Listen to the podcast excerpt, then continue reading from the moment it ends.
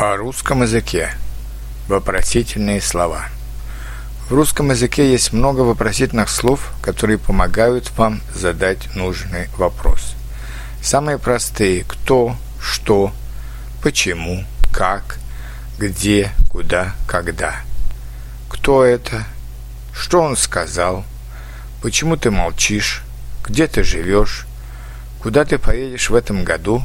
Когда это произошло? Более сложные вопросительные слова «какой», «сколько». Вопросительное слово «какой» изменяется по родам и по падежам, в зависимости от существительного, с которым оно связано. Какой день был самым счастливым для тебя? В каком доме ты живешь? В какой школе ты учился? Какую последнюю книгу ты прочитал? Если речь идет о количестве чего-то или о времени, то часто вместо «какой» мы используем «который». «Который час?» Который это урок, это второй урок. А на вопрос, какой это урок, будет ответ, это урок русского языка.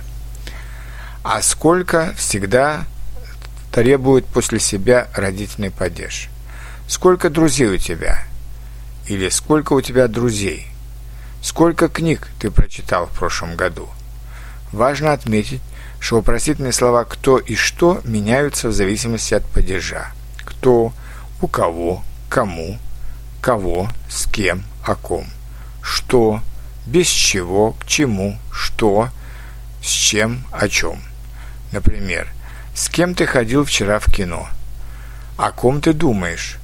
Кому мы пойдем завтра? Без чего ты не можешь жить? К чему ты это говоришь?